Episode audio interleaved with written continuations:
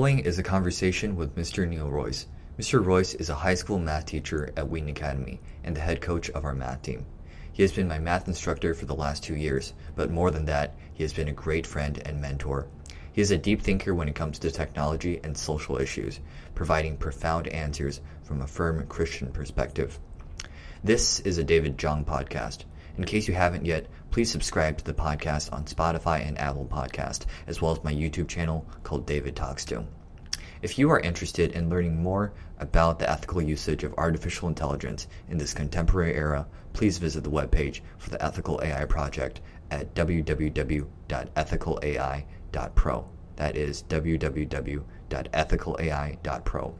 This is a project I started to facilitate discussions on AI usage, whether it's philosophical or practical, and promote a correct understanding of artificial intelligence. And now, friends, welcome Mr. Neal Roys.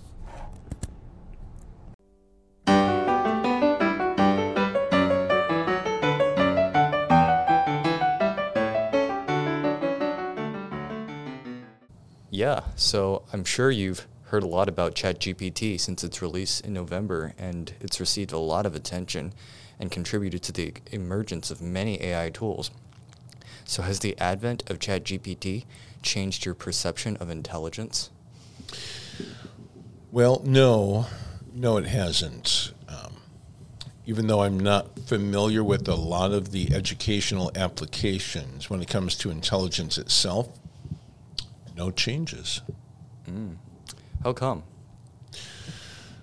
Well, intelligence. I mean, if, if I take a look at the AI mm-hmm. program and what they're trying to accomplish, um, I'm seeing a goal of attempting to do the sort of thing that Ray Kurzweil talked about even back in the 1990s.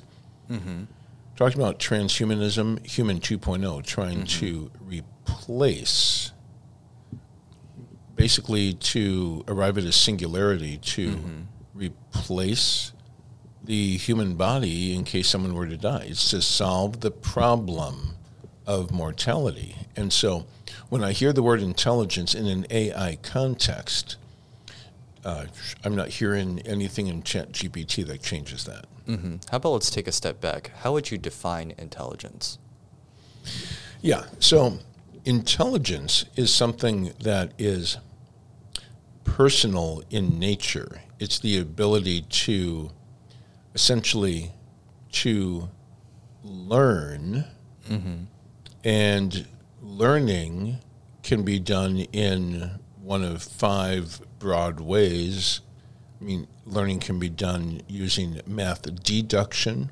Mm-hmm. takes intelligence to do that. Mathematical induction, mm-hmm. scientific induction, or the scientific method. Mm-hmm. Historical, the historical method mm-hmm. um, requires intelligence, but also being able to receive truth from a trusted authority figure mm-hmm. takes intelligence because you have to discern the credibility mm-hmm. and the message coming from the person who's sending that message.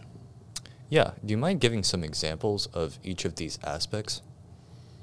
Sure. So, math deduction, I mean, that's the sort of thing that you do in a geometry class where, based on the givens, you then go through and use logic and theorems to arrive at a conclusion mathematical induction is just a specialized topic within the pre-calculus curriculum, where um, you you reason instead of from general to particular, you mm-hmm. reason the other way around from particular to general. But yeah, there, there's a process for doing math induction. It's kind of mm-hmm. specialized. Mostly, it's just math students that know about that. Scientific induction is the name given to the scientific method, mm-hmm. which starts out with you know some real world problem where there's a working hypothesis. You form, um, you design an experiment to test the hypotheses, and then based on p values. You either reject or fail to reject the null hypothesis at certain alpha levels. So, mm-hmm. I mean, that's you know the scientific method essentially comes down to using a model to calculate those probabilities, those mm-hmm. p-values. Now, the historical method that in that's a fourth way of knowing that we often see going on in a court of law. You have um, in a court of law they use eyewitness testimony, written testimony, and artifacts like Exhibit A, Exhibit B, and based on mm-hmm. that, a jury of your peers is supposed to try to eliminate reasonable doubt mm-hmm. to either in a criminal trial render the accused either guilty or not guilty. So this is actually what can be used to look at the claim that Jesus rose from the dead and using the historical method. You, mm-hmm. a, a reasonable person can arrive at a conclusion of whether or not Jesus rose from the dead. Notice that's not something that would be arrived at using math deduction, math induction, or scientific induction. Mm-hmm. Now, the fourth way, I'm sorry, the fifth way, mm-hmm. just receiving truth from a trusted authority figure. I mean, that happens. That's probably the, the way of knowing that people have the most experience with because Yeah. that's what we start with. That's when a child is in the relationship with their parents. They realize, oh, these my parents, they love me. I trust that what they're telling me is true, and they they're receiving truth from before the time they can talk. Yeah, indeed. So, are all these methods accurate, or is there some some form of tolerance to how much inaccuracy there can be? Sure. Well, let's let's run down the line. Math deduction. Um, if you're it, it does take you with 100% certainty from true premises to your conclusion. Now, if your premise is false, then the conclusions from math deduction are, are not going to be true. But if you have true um, starting points, then that works. Um, same thing with math induction you can arrive, you can arrive at truth with 100% certainty. Now, with scientific induction, the scientific method, it's well known that you've got um, type 1 errors and type 2 errors. So there's just a mm-hmm. whole science of analyzing the probability of correctly rejecting the null hypothesis, or I'm sorry, of incorrectly rejecting the null hypothesis, type 1 error, or mm-hmm. incorrectly failing to reject the null hypothesis. We also call that false positives and false, neg- false negatives. So yeah, you, you will mm-hmm. get incorrect conclusions with the scientific method. Same thing with the historical method. Uh, you can get type 1, type 2 errors in, in the courtroom. And also receiving truth from a trusted authority figure. Sometimes trusted authority figures give false information or they just build up trust and then they lie to people. So yeah, that's there there is possibility of learning things that are false through several of those methods. That's true. Yes. So let's take a step back to uh, artificial intelligence. What kind of learning methods do you think would the agent employ um, so that we can consider it to be some some form of intelligence or resembling human intelligence in that sense? Well, I mean, if we're, I, I think it sounds like your question is getting into the realm of the Turing test. Yeah, yeah, indeed. And I mean, yeah, that's how I'm interpreting your question is that, wait a second, if, if artificial intelligence develops to the point that it, it has arrived mm-hmm. at real intelligence, then mm-hmm. as as I've learned from you recently, I, I heard you describe it one time as one time recently as if you have an interrogator who's questioning mm-hmm. both um, a an entity that both of which claim to be people, but one of them really is a person, the other one is an artificial intelligence agent. If the interrogator cannot distinguish which one is the human person and which one is the um, agent created by humans to resemble a person or to you know, accomplish everything that a person does, then the interrogator can't tell the difference, it passes a Turing test. So I, I believe, my stance mm-hmm. is that no, that artificial intelligence will never get to the point of actually passing the Turing test and achieving personhood. Hmm, personhood. Yeah, that's a that's a very interesting word. Do you mind expounding on that? What does it mean to achieve personhood? What does it mean to or to be a person, Actually, yeah. Why don't you just answer that question? Okay, so personhood, and um, there is, I mean, if you Google personhood theory, mm-hmm. stuff comes up. And I learned about personhood theory by reading Nancy Pearcey's book entitled mm-hmm. Love Thy Body. Mm-hmm. And and what she talks about, one thing she talks about to introduce personhood theory, which I'm I, I was trying to figure out how do I get Nancy Pearcey's ideas across. And so I, I decided to take Pearcey's ideas ideas mm-hmm. and put mm-hmm. them into this airplane that has a B and a, a B and a P. The B mm-hmm. stands for the body, in particular the human body, mm-hmm. and the P stands for a person. Mm-hmm. And um, before we go further with the airplane here,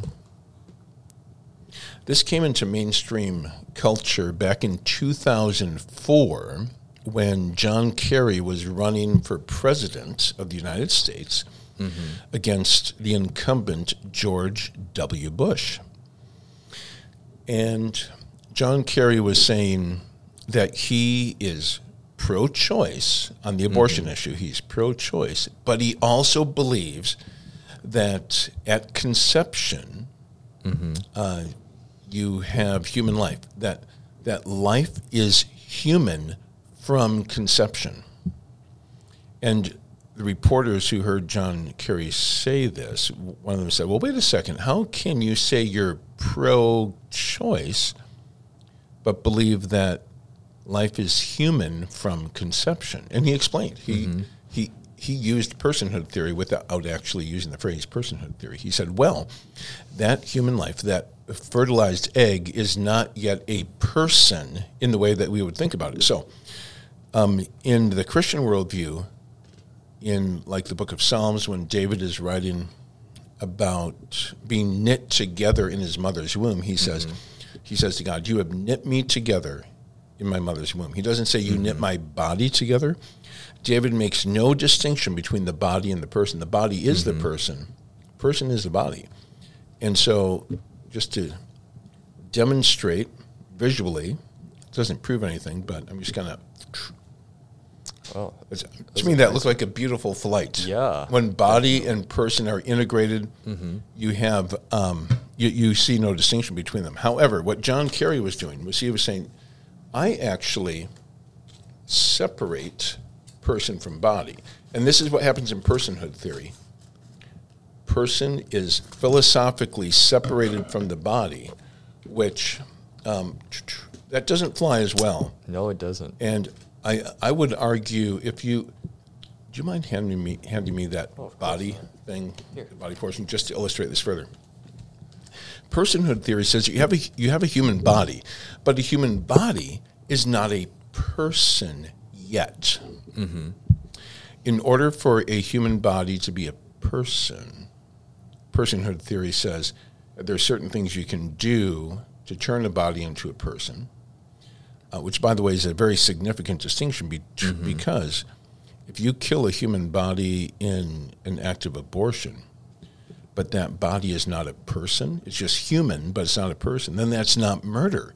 Murder is killing of a person, not like mm. killing an ant or killing a flower. Nothing against I have nothing against ants, I have nothing against flowers, mm-hmm. but there's a difference to that. There, yeah, you, you just don't get convicted of murder Mm-hmm. You do that. But if you kill a person, a human person, that's murder. So there is motivation to separate personhood off. So personhood theory is a body of beliefs, and there's a lot of them about what it takes for a human body to become a person. Some will say when a baby is born, it becomes a person, mm-hmm. which is an arbitrary point to say, okay, we're going to, let's say I had some tape and we taped on the person part of the airplane. Mm-hmm.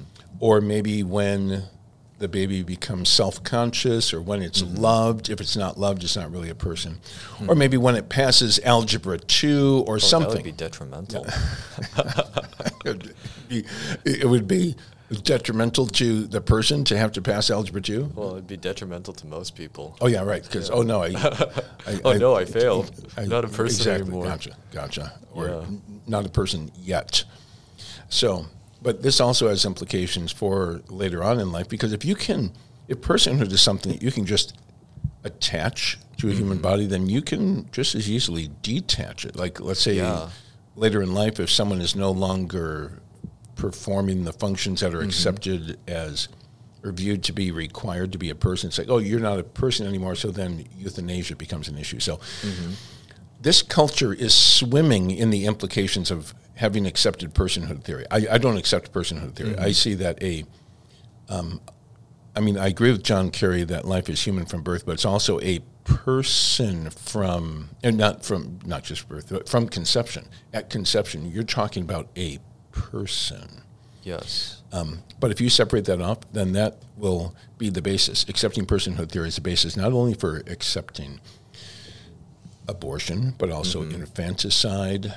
Um, you can use it too as people get older to justify participation in the hookup cultures. People say, mm-hmm. well, you know, I'm, I'm, let's have a relationship where our bodies relate to each other, but there's no personal commitment long term. Mm-hmm. Um, pornography is an industry that relies on people separating the person off from the body and saying, mm-hmm. oh, okay, I'm just going to. The viewer relates to the body of a person, but not the person. Then and they see no problem with that. It's like, um, but then also you see uh, later on in life, as I mentioned, with eu- euthanasia, that becomes an issue also. So, yeah, I think that um, that in order for artificial intelligence to pass the Turing test, it would have to create a human body that also functions with intelligence in a way that only a human being created by God can do, mm-hmm. which in my mind brings up a related issue. I, I don't know if you want to go there or not, but mm-hmm. is there any reason to believe that our human bodies have an origins narrative of having come about from mud and rocks ultimately by chance and without intelligence? Could it be that we are uncreated and that we are then free to try to create, maybe do a better job mm-hmm. of creating the human body? Because, I mean, on that view, it seems reasonable because if we Yeah, came about by accident, maybe Yeah. now that we're Um, intelligent, mm-hmm. Maybe so we that could field is called a human 2.0 or biogenesis, human 3.0. Mm-hmm. a biogenesis, or the study of how life came from non-life. Mm-hmm. And I think most mainstream biology books will say that that happened by Yes. accident. Yeah, there was And- that experiment at U Chicago where they created a simulator of uh, primitive Earth conditions. Right, they had um, carbon, nitrogen, oxygen, sulfur. These molecules. They had electricity. They had a warm temperature, trying to simulate the volc- volcanoes on the early Earth. Mm-hmm. And then they did find that some life building particles, so to speak, were created, such as amino acids. But that was where where they reached. We're not Yeah, they made it to amino acids, but not further. Now, in a lot of people's minds, mm-hmm. amino acids like, wow, we can get amino acids, that is pretty impressive, yeah. and yet But that's pretty far away from from a cell. It is, especially a reproducing cell. And mm-hmm. so I, I believe that a careful reading of the literature shows that the results are already in. And we can mm-hmm. know whether or not it's possible that you and I came about mm-hmm. by, we'll say the null hypothesis is that you and I came about by accident from mud and rocks, where the alternate hypothesis is that we came about because of the work of an unseen intelligent agent. And this might seem like it's out of bounds. This is no longer science. Um, but I, I think you can argue using um, scientific induction, excuse me, or the scientific method without having to rely on holy books like the Bible or any holy book. And you can arrive at that conclusion fairly because, I mean, the the thinking involved in rejecting the null hypothesis. I mean, we see this. We saw this very clearly happen, and that we we detected an unseen intelligent agent at work on um, the morning of September 11th, 2001. We detected an unseen intelligent agent Yes. without having to use the Bible. Science is in the business of detecting unseen intelligent agents. Indeed. And for example, on September 11th, the null hypothesis was that one plane hitting one p- tower had happened by accident. And then if you take a look at two planes hitting two towers in the same city in Five under minutes. like an hour, Well, yeah, yeah, it was a short interval of time. Mm-hmm. Then, I mean, once that second plane hit the second tower, then the probability of observing two planes hitting two towers by accident or natural causes became too low. That probability was, was too low. People rejected the null hypothesis. The reasonable people on the planet, I think the records show, they, they just concluded that there is sufficient evidence to conclude that an unseen intelligent agent is responsible for what we just observed. Certainly.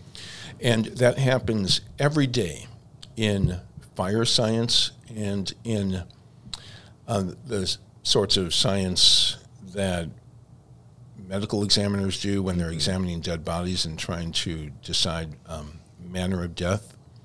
We think of it as cause of death, but in the industry, um, someone performing um, a uh, what's it called when when they're where they're doing an autopsy. It's like okay, the null hypothesis is that person the person died by natural causes or accidental causes, and then they said, but they don't conclude that the person has died as a result of an unseen intelligent agent unless there's sufficient evidence for that. Yes. Same thing with a fire. The fire could be caused by accidental causes, natural causes, but they're not mm-hmm. going to conclude. But well, the point is they're equipped to conclude that there's an unseen intelligent agent responsible for the fire called an arsonist.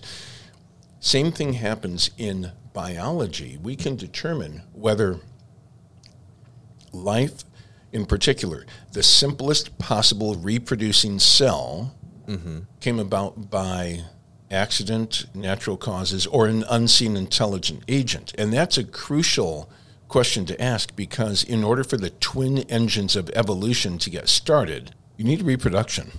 Um, the twin engines of evolution, which are variation and natural selection, do not get activated unless you have reproduction. So we now know what the probability that the simplest possible reproducing cell came about by accident or natural causes.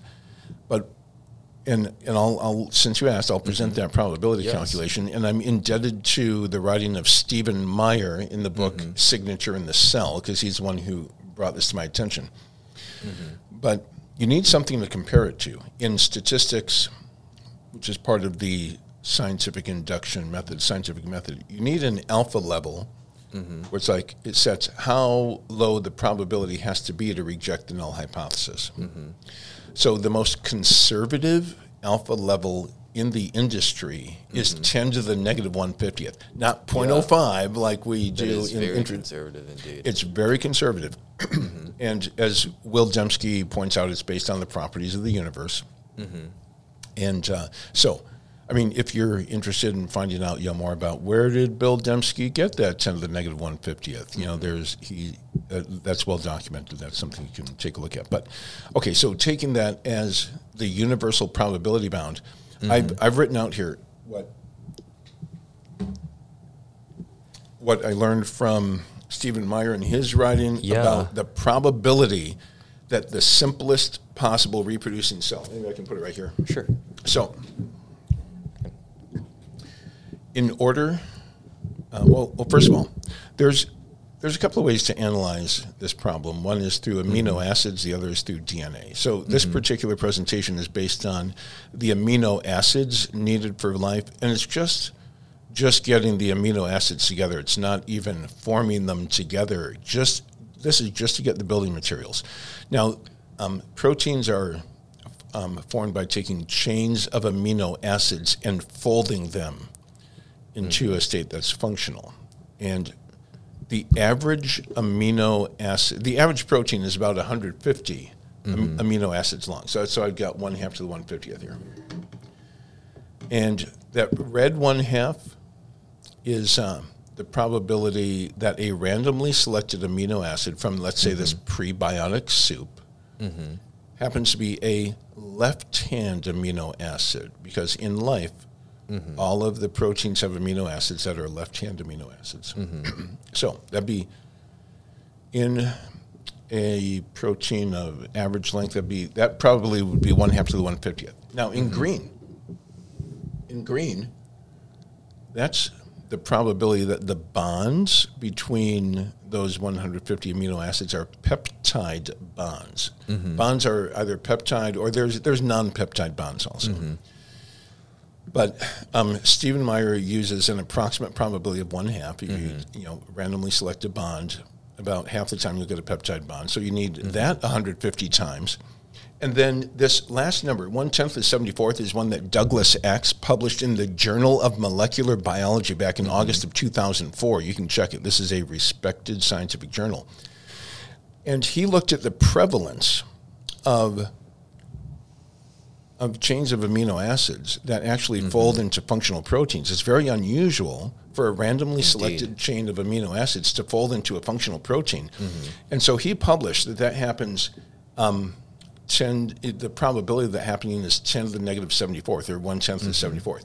Now, that's just for getting one, one string. Now, since, I mean, the simplest life that we know of has about 450 proteins, mm-hmm. but scientists seem to agree that if you wanted to go bare bones, mm-hmm.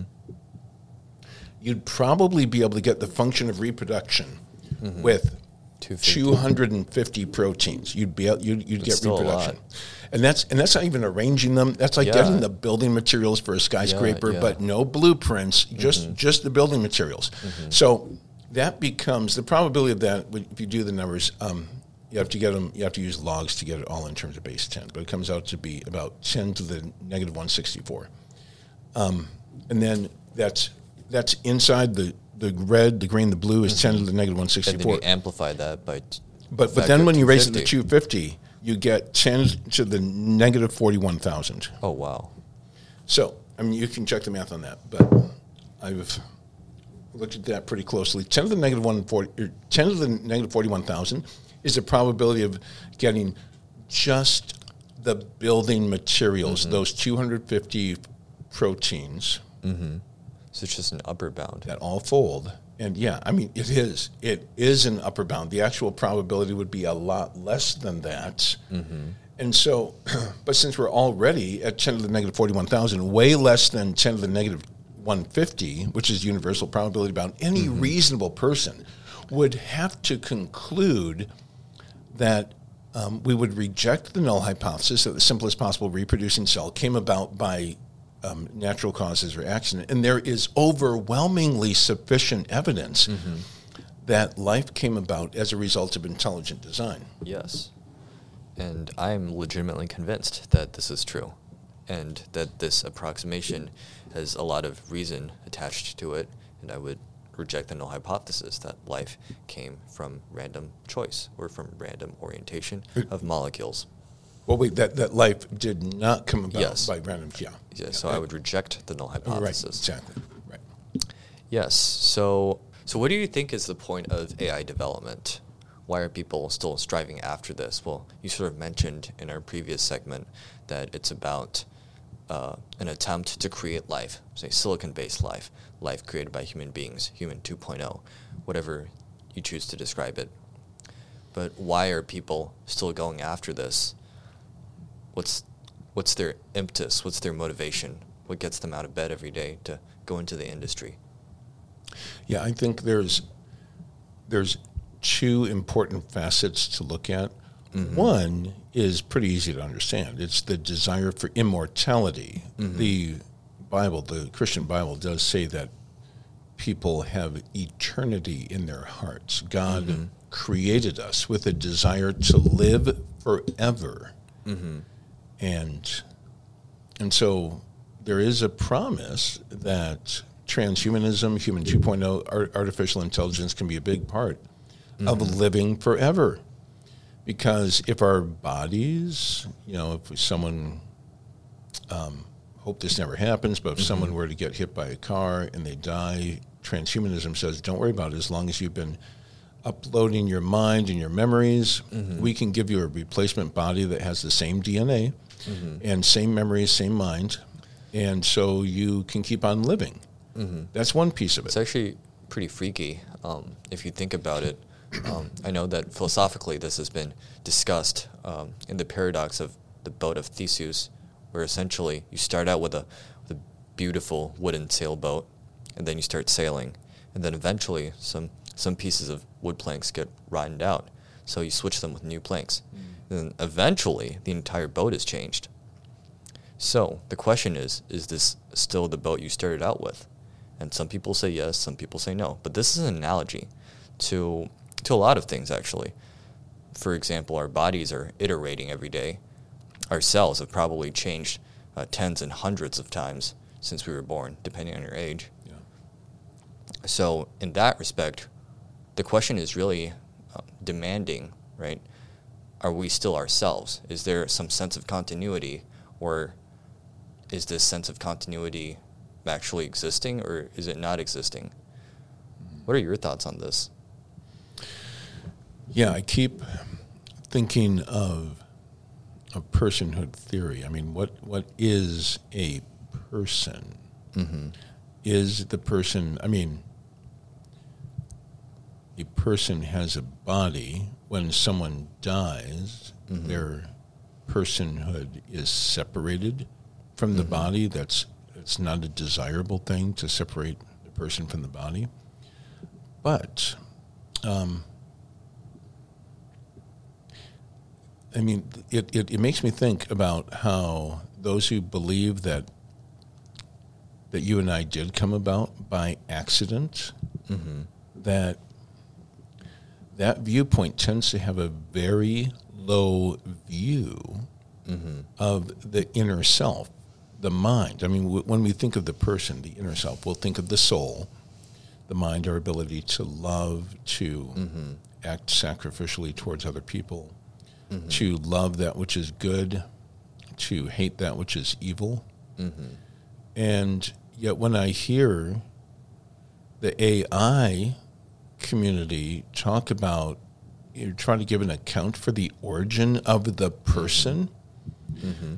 it it seems like it's just a very low, shriveled up, reductionistic view of what it means to be a person. What I'm hearing from mm-hmm. um, and saw this recently in Yuval Harari's book um, entitled Homo Deus, A Brief mm-hmm. History of Tomorrow. Talks about how um, the soul is, and, and self consciousness in particular. Mm-hmm. He says it's just an illusion caused by brain chemistry. What we think of is love. It's like, oh, I, I you know, a, a, person is someone who's able to love. It's like, oh, mm-hmm. love itself it's just, just a result ways. of brain chemistry. And so, if you you have to have a reduced view mm-hmm. of what it means to be a person in order to really hope that computer mm-hmm. code can replicate what it means to be a person. Yes. And and I, I see that also with with good and evil. You have to reduce mm-hmm. you have to erase the concept of absolute evil from the mm-hmm. imagination. This is a huge sacrifice that I that's why I want to keep AI at arm's distance. I would have to acknowledge that nothing is absolutely evil mm-hmm. in order to embrace this because um, absolute evil, if it exists, acknowledges that God exists. I, I, I, would argue that the God of the Bible exists because if there is no God, mm-hmm. then there's nothing that's absolutely evil. Yes. So if there are some things that are absolutely evil, I'm mm-hmm. stating the contrapositive now. If there are things that are absolutely evil, then we have to deal with a God who's the author of the distinction between good yes. and evil. So in order to really embrace the vision of human 2.0, I have to embrace that even being able to to detect and and prefer that which is good mm-hmm. to that which is counterfeit and evil. Um, I'm using the language from Samuel Johnson in his quote about what what the supreme end of education is. He said, The supreme end of education is expert discernment in all things, the power to tell the good from the bad, the genuine from the counterfeit, which are things you do in your mind, but then in your heart, and to prefer the good and the genuine to mm-hmm. the bad and the counterfeit. I d- I don't really believe that there's going to be a computer that really, on a heart level, they mm-hmm. prefer the good and the genuine to the bad and the counterfeit. That's something that a person can do, but not computer code. Yes, yes, and that's I would say that's technically impossible since all AI decisions are probabilistic, and if hmm. there's probable um, if there's probability, there's space for variation, and there's space for making mistakes and there's also an impossibility of reaching certainty. And it can look very certain, it can have a very, very high probability, Mm. but it will never achieve the extent to which it can absolutely discern between good and evil. And I think that's a very profound aspect of our human nature. Just like I think there are things that are absolutely good and there are things that are absolutely evil. And we should pursue the good things and eliminate the evil things, whether it's in our society, in our lives, in our actions, in our thoughts.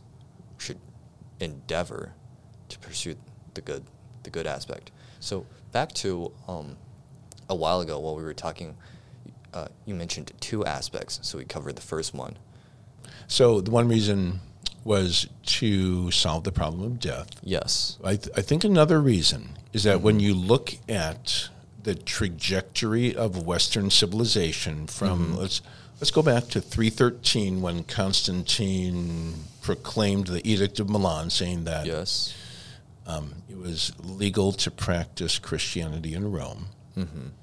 and you know, so let's say that kicks off Christendom or the pre-modern era. Not that I'm promoting mm-hmm. the the weaving together of church authority with state authority, which you mm-hmm. saw a lot during Christendom. Yes. But I mean that that was the state of affairs. That characterized a lot of what was going on in Western civilization during that time. So um, and one of the things that did happen a lot between 313 and 1789, which was the mm-hmm. storming of the Bastille, which kicked off the French Revolution off with their heads, no more divine right of kings, was that the values and the narratives of Christianity were upheld in a mm-hmm. lot of institutions. Mm-hmm. Family, school, government. You, you saw it a lot. So, and the calculus connection. I mean, you know, part of why I'm interested in this is because mm-hmm. I've noticed how calculus has has interacted with this narrative, these meta narratives throughout Western civilization. So you got the pre-modern meta narrative that mm-hmm. you know is upholds the symbols of the Bible. You know, God, humanity is part beautiful, part ugly.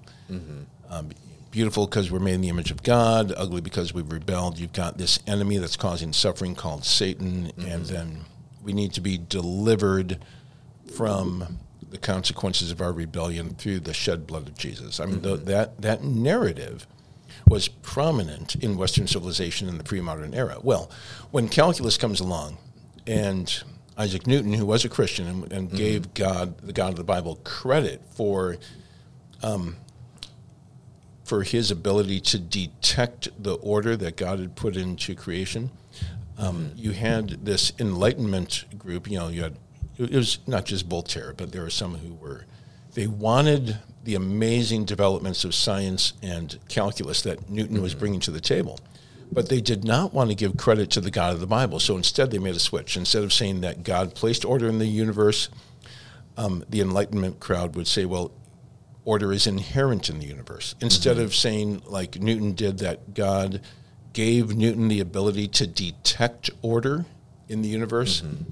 the Enlightenment crowd said, oh no, that ability to detect order is inherent mm-hmm. Within in the the, human mind, even though there's no account for how the human mind even came Certainly. into existence and self consciousness. So, so then, postmodernism, I, I would say, really had its momentum pick up at the end of World War II. Um, you saw, again, just to briefly show the beginning of the end of the modern era, you had the Titanic sinking, which Yes. which was a big blow to the modern project. This idea that we can build the unsinkable ship, and it sank. So it wasn't just the 1,491 people who perished, which was a tragedy, but it was also the beginning of the end of this dream of trusting math and science to come up with a pathway to eliminate human suffering. Then you have in 1930, 1931, um, Kurt Gödel's incompleteness theorem, which indicated that, oh no, we thought we are going to be able to base everything, instead of basing truth on God, we're going to be able to base it on reason, logic, but mm-hmm. math and science. But then Not completely reliable either. Yeah, I mean that's that's what Gödel showed was that you know no mathematical theorem mm-hmm. or n- no branch of mathematics is completely provable. Mm-hmm. No theorem is completely provable.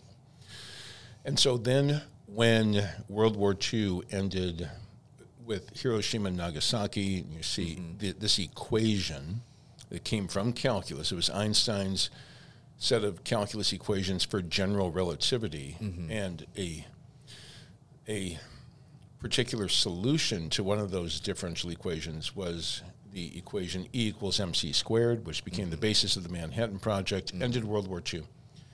And so, I mean, some would say, you know, actually, the atom bomb um, ended up reducing human suffering because otherwise the war would have gone on for a while. Other people looked at that. There's a large group that looked at that and said, this is disillusioning because now, yeah, sure, we ended the war, but now we have the ability to destroy everyone on the planet in under five minutes, under 24 hours. So, um, I'm not here to adjudicate that debate. I mean, there's that debate, but the point is that a lot of people looked at that saying, oh, well, that's the last straw. And we, we cannot trust external authority figures in general. We cannot trust the scientific narrative to eliminate human suffering. Mm-hmm. So what do we trust? And so, and so in postmodernism, you've got uh, this term that was coined by the French philosopher Lyotard, who said mm-hmm. that postmodernism is incredulity toward meta narratives, that we mm-hmm. cannot trust these grand narratives. A, a, a meta narrative is, sen- is essentially a general story into which many Yes.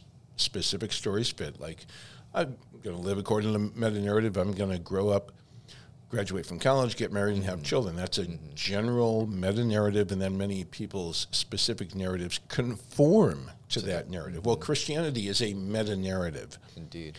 and postmodernism says that none of those are credible. Now, there is a, mm-hmm. a Christian stream of postmodernism, which is just purely reaction to the idolization of the mind. Mm-hmm. But um, the vast majority of what we see in postmodernism is is the rejection of Christianity, saying that it's actually causing suffering and that really we need to be the authors of our own micro narratives mm-hmm. and chart our own course. Trust yourself. Maybe you can trust your girlfriend, but that's about it as far as trust goes. But what's really going on is um, this trend, and this trend I'm trying to describe is from pre-modernism, you know, upheld the God of the Bible, modernism upheld the mind, Then and postmodernism says it's not trusting any external meta narratives, but it really is. It's really trusting, it's doubling down mm-hmm. and trusting the mind even more to be godlike and to create human oh. 2.0. Yeah, yeah, definitely. Because when you're when you've just got yourself left, I mean, you're the only source of reliability. Your mind is what you have, all that you have. Then you're not just only doubling down, you're doubling so many times more. And there's actually a lot of irreliability because we've all made wrong decisions and we know how incapable our individual minds are. Yeah. We can create beautiful things, we can generate beautiful ideas, but at the end of the day, a single mind is just an island. It's not enough. And and so, I mean, yeah, you at least have to. I mean, th- there are certainly those in postmodernism who would say, okay, yeah, we are not enough by ourselves, so mm-hmm. so we need a community of people to come together and you know, trust tribe. And you, you hear that a lot in postmodernism that, that we, We do, yes. that we have our group, and our group comes up with our definitions of good and evil. But it's still that it is just a group community based definition. It's not absolute evil. It's just community based definitions of what's good and what's evil. And so that would be an aggregate between uh, a micro narrative and a meta narrative. So Like somewhere in between an that. aggregate of micro narratives that have some overlap that people can live Yeah. with. Yeah. But yeah, it's, it really is still more of the same. It's just Mm-hmm. more relying on self. And the future for that is bleak without acknowledging the reality that can be seen mathematically. It's, it's clear that in order for us to really be in touch with the reality, we need to get to know our Maker. Yes. Now, so were you implying that uh, the motivation behind creating artificial intelligence was driven by a postmodern narrative or a modern narrative? Well, um, I guess part of what I'm saying is that there's not really that much distinction mm-hmm. between the modern meta narrative and the postmodern meta narrative. They're mm-hmm. still, they're both self reliant mm-hmm. and And they're both limited. both and therefore both limited because they're refusing to acknowledge that our minds themselves um, cannot really be enlightened mm-hmm. without that fifth dimension of learning, and that is receiving truth from the ultimate trusted authority figure, who's the author of the Bible. Mm-hmm. So yeah, the, the the plan the plan for immortality and for overcoming death is not going to come from our minds and building human 2.0. The mm-hmm. ultimate plan for overcoming death comes from the author of life. That's very profound. Now, we were talking about education. Um, and about 20, 30 minutes ago, you mentioned some person, forgot his name, defined uh, education as the goal to discern between good and evil. Yes, that was Samuel Johnson Yes, thank you. who articulated the supreme end of education. hmm Yeah. So, would you agree with his view or disagree, or how would you define education? Wow, great question. So yeah, Samuel Johnson. I mean, I, I, I don't even know if he, he was a Christian. Um, I mean, if you really take a look at that statement, it does have the taste of enlightenment thinking.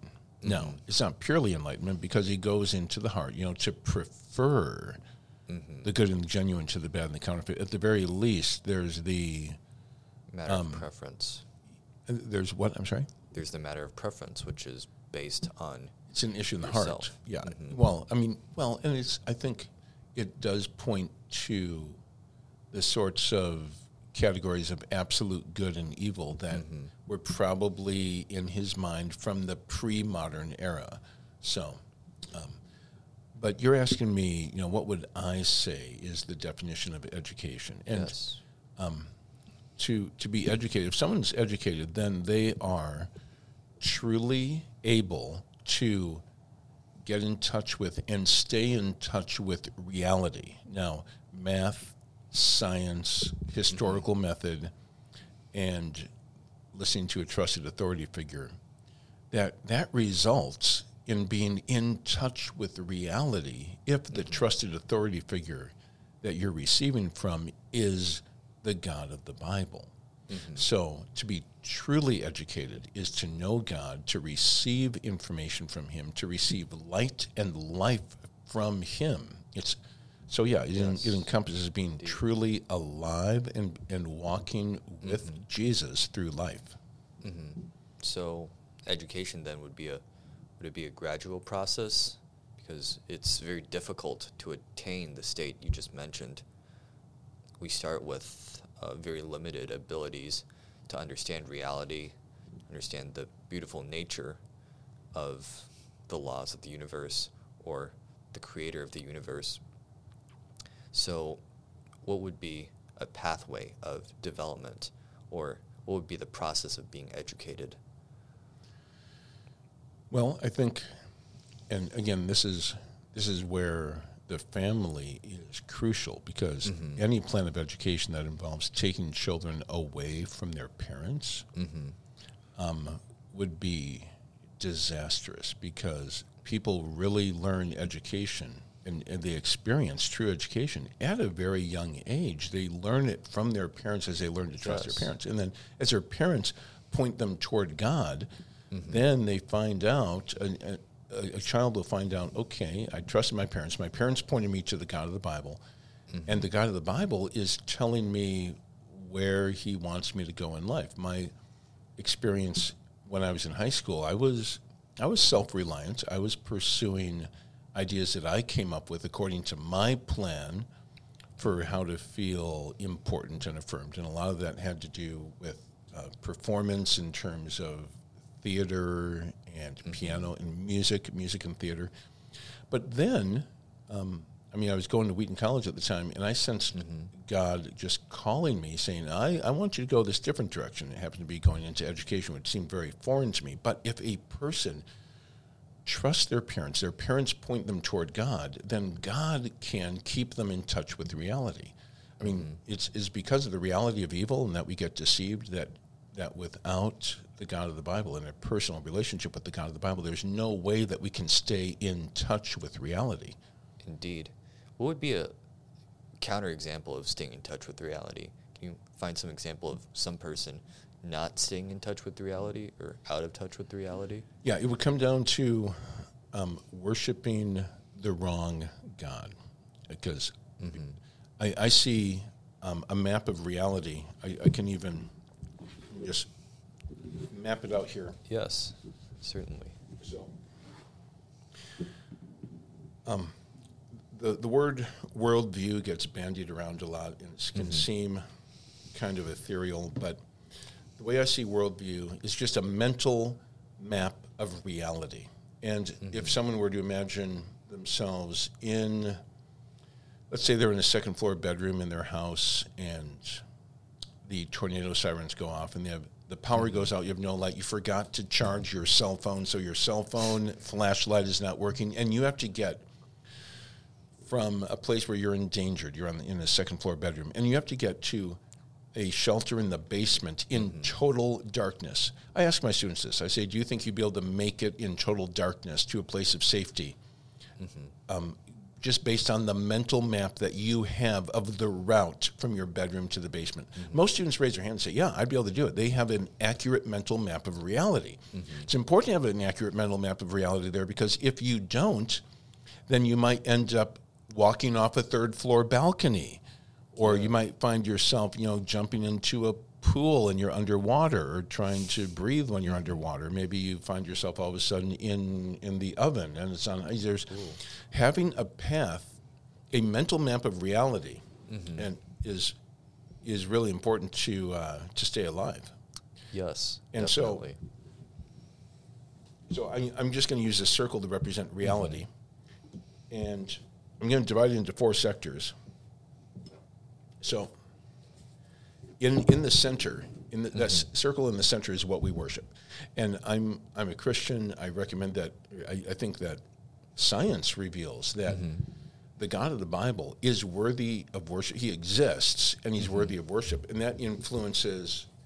You know, I'll, I'll just put a uh, a symbol of Father, Son, and Holy Spirit here in the center. Okay, mm-hmm. so let's say that represents the God of the Bible, and I'm putting H on the top for humans, P for the physical realm, the non physical realm. Mm-hmm. So this is a mental map of reality. It's just kind of like a grid for everyone's map of reality mm-hmm. has something in the center that they worship. But what you worship influences how you see the physical realm. Mm-hmm.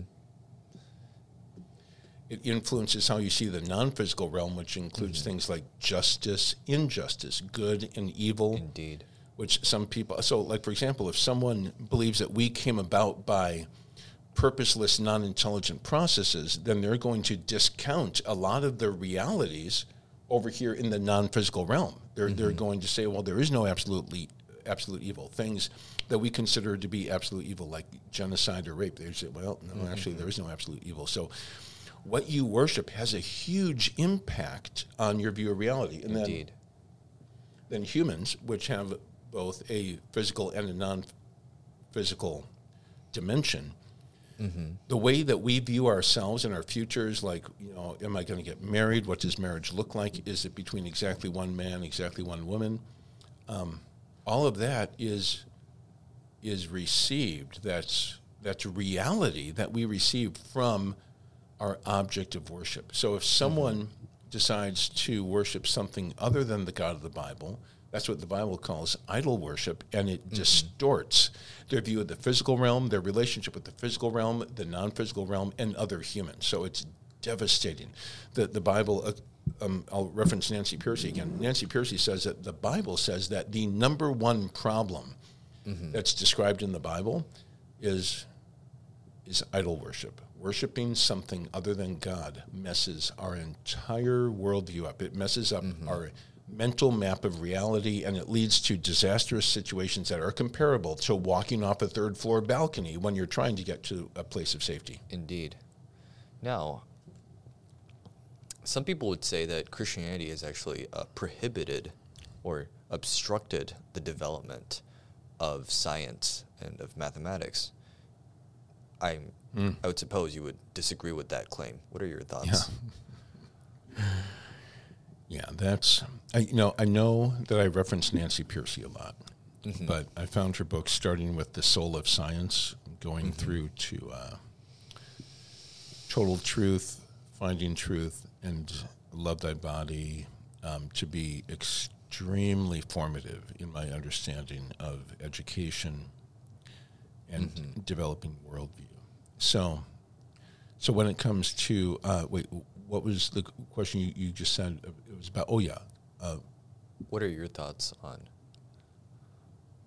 the topic itself? So, right, right, right. Um, yeah, because I Actually, let's cut this part out. So oh, oh. um, no worries. But the context of it. Oh yeah, because you said that some people view that Christianity. Oh, it's a science. Yeah. Okay. Okay. So so what what Nancy Pearcey says in her article mm-hmm. entitled "Is Christianity a Science Starter or mm-hmm. a Science Stopper?" Um, and this this took a while for me to digest, and I had to do some other research also, but but Christianity is a science starter, mm-hmm. and there's and um, when you take a look at why mathematical science came from one location and at one time only, and that is Western Europe during the past 500 years. There's a worldview explanation for why that happened. Um, mm-hmm. Some some people will say, well, no, actually, the Greeks came up with science. No, there was a there was a problem in the Greek worldview that that placed several really high hurdles to arriving at the kind of mathematical science that came out of Europe in the past 500 years. Now, mm-hmm. it is true that Archimedes did come up with some um, some mathematical science. I'm, I'm, not saying there was none, but there was a major obstacle. Yeah. What is that obstacle? that obstacle was an incorrect view of the physical origins. Mm-hmm. Because on the Greek view, the physical world that we see, well, you got the physical world, world that Plato referred to as um, matter. Yes. And you got matter in the forms. I th- am, am, I getting those right? Matter? Well, and, yeah. Um, but he also emphasized the inferior, um, that the physical world is inferior compared fair. to the metaphysical world. Right. So, um, exactly.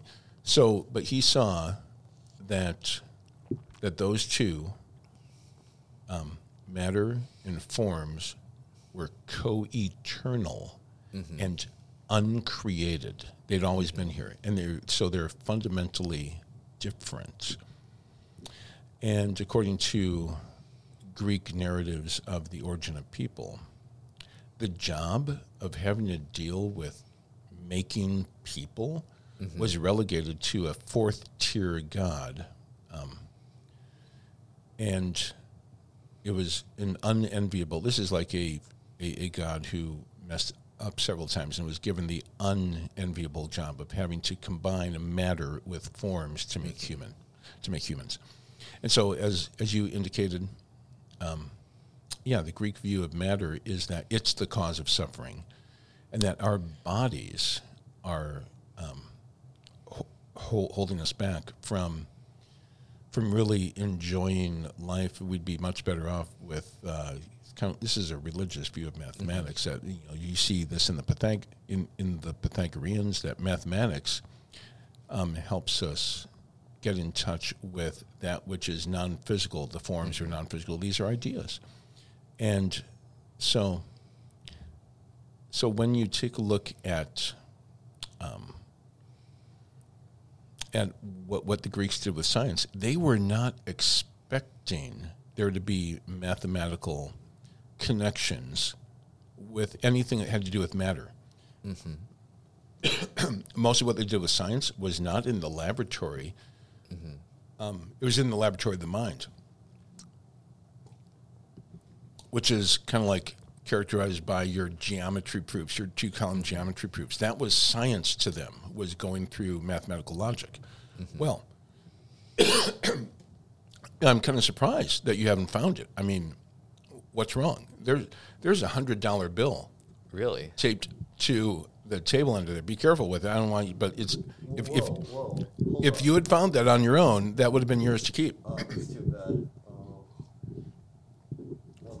And and please don't tell me you. Re- yeah, just carefully remove it from the corners. All right. Excuse me. Oh, I ripped it. So okay, yeah, okay. Yeah, so there is indeed a one hundred dollar bill under my table. and and if you had found that, mm-hmm. you could have kept it. But you know what? I think there's a reason you didn't find it. Is that you were not expecting it to be there. Mm-hmm. And so, in the same way, the Greeks, they were not looking for mathematical realities embedded in nature because their view of the origin of the physical realm of matter mm-hmm. did not include an intelligent God who made both matter mm. and Forms. forms such as mathematics. So, so they didn't look at them. A, a few of them found it anyway, like Archimedes, but not many. I was going to take care of this right now. So, um, so it wasn't until Western Europe mm-hmm. in in the fifteen in well in the last five hundred years where theologians were influencing the thinking of scientists, and and they were saying, wait a second, if Christianity is really true, and God created both matter and forms, then, and this is what Newton said, he said, we should expect to see mathematical relationships in what we observe.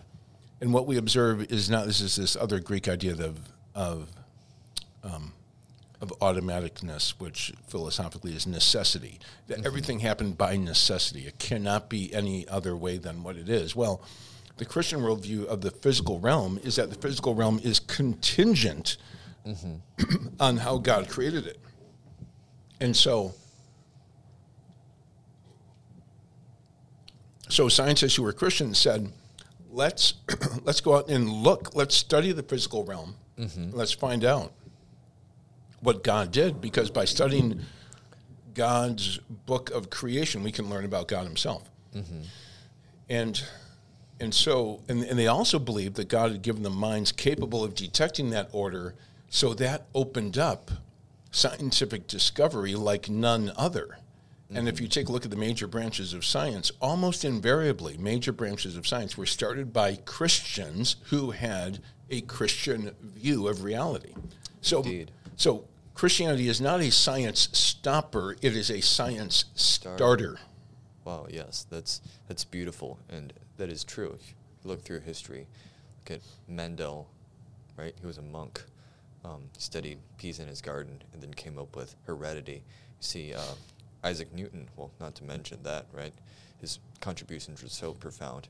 And if you think about science, if you think about Avogadro, I'm not exactly sure whether or not he was a Christian, but something along those lines. And so, yes, the inspiration from nature has certainly contributed immensely towards the, the development of, of mathematics, but not only mathematics, but also our understanding of reality. and keeping us in touch with reality. Yes, yes, certainly. It's, it's very beautiful, and that should be the way mm. how we understand our surroundings and the world that is around us. So, um, as a teacher, I would assume um, you have uh, thought about scenarios in which students could potentially rely on AI to uh, help them, assist them with their work or with their learning. What are your thoughts on using AI as a tool in that sense? Yeah, I mean, there might be some limited areas in which AI can be used as a tool. I think, from what I know, of you mm-hmm. is that you know way more about the mm-hmm. potential for AI to make constructive contributions to education than I do. Mm-hmm. So I'm, I mean, my thoughts are more broad strokes. And, oh, you know, I'd be so- happy to talk more about the details. I mean, th- I mean, well, I'll, I'll, I'll share briefly the broad strokes. The broad strokes are that I don't trust AI to take over education. There's going to be a need for people to be in, involved in education, people who are created oh, by yes. God, in order to be able to connect with the souls of their students and be able to mm-hmm. hear from God what's going on. I don't trust AI to listen mm-hmm. to God and to have a Christian worldview, a mental map of reality that's mm-hmm. in touch with reality. So, I mean, oh, oh, yeah. So, so overall, I, I don't trust it for for the end game or um, to to replace humans. But Yes. but please do share. I I I'd like to know what you th- you see some of the ways that AI can really help out. Oh well, yeah. I think AI is sort of like a double-edged sword. You can, if you use it good, if you use it for the good causes to promote humanity, it can be a great assistant. On the other hand, if you use it for uh, evil businesses, and for example, you can use it to cheat, right? That's evil. You can use you can use it to uh, help you to unlawfully attain a lot of things that would also be evil. So something along those lines. That would be a terrible cause to use AI, and that would be a bad master. So it's a good servant, it's a good assistant, but a bad master. Just like a lot Wow. of things, like money. And this applies to the educational field. If we use, if students, educators, with a combined effort, develop AI that is suitable towards improving the educational environment, that would be a great thing. So, for example, Wolfram Alpha, that's a um, an online uh, site where you can enter mathematical expressions, and it can help you with the evaluation and can break down the methods to solving this, and offer a comprehensive view of how to tackle a problem and how to engage in computation in general. This would be very beneficial, in my opinion, to the mathematical development of student. On the other hand, you can also use it to cheat. You can use it to help you write an essay.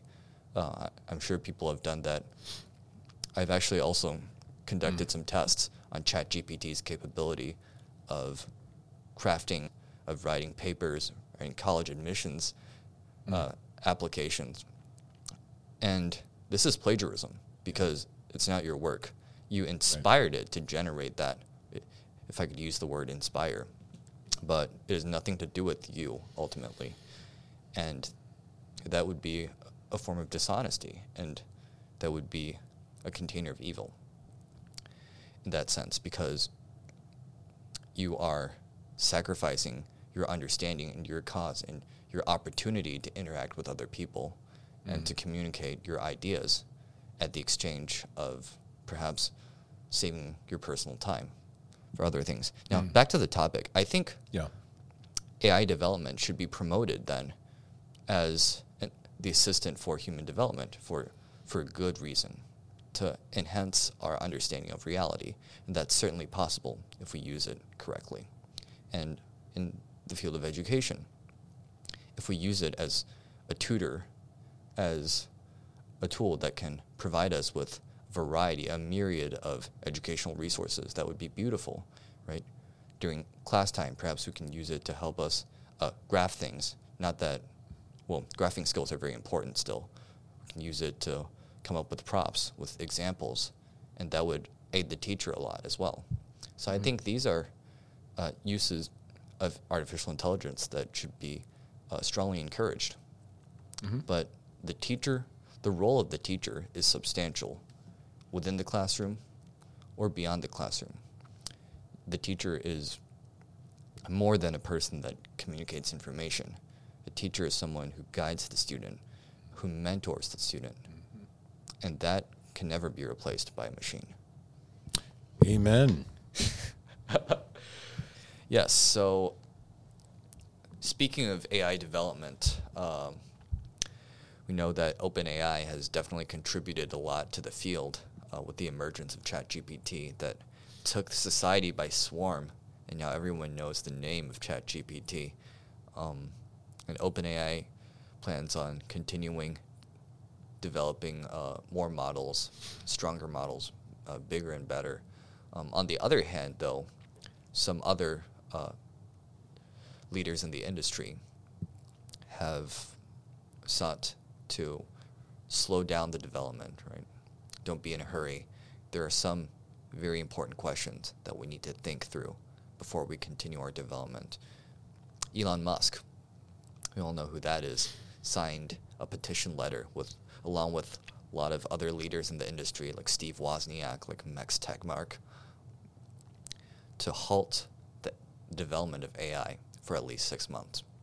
And during this period, we should really think about how we should plan our development of AI. And as I said, AI can be used as a great tool, a great helper, but a bad master. And we hmm. really need to delve deep into the field and really understand why we're developing it, or else it can be exploited for for the good of or for the for the for self-interest and for uh, dirty allow me to use that word for dirty desires by people that we don't want to be leading the field that we don't want to be using the tool with. So now that could have s- sounded kind of whimsical um, s- sort of out of nowhere but i believe that that is true. Um, if if we don't use AI properly, AI could become the next atomic bomb. It has the capable uh, it has the capability of doing that. And for example, it can potentially, if it has internet access, it can go onto social media and spread a lot of views that are untrue.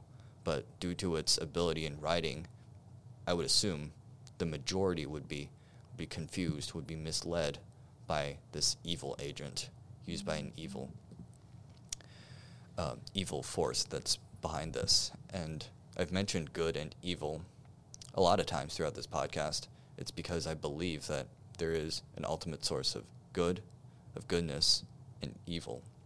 And I believe that if we use AI properly, we can promote the good and eliminate the evil.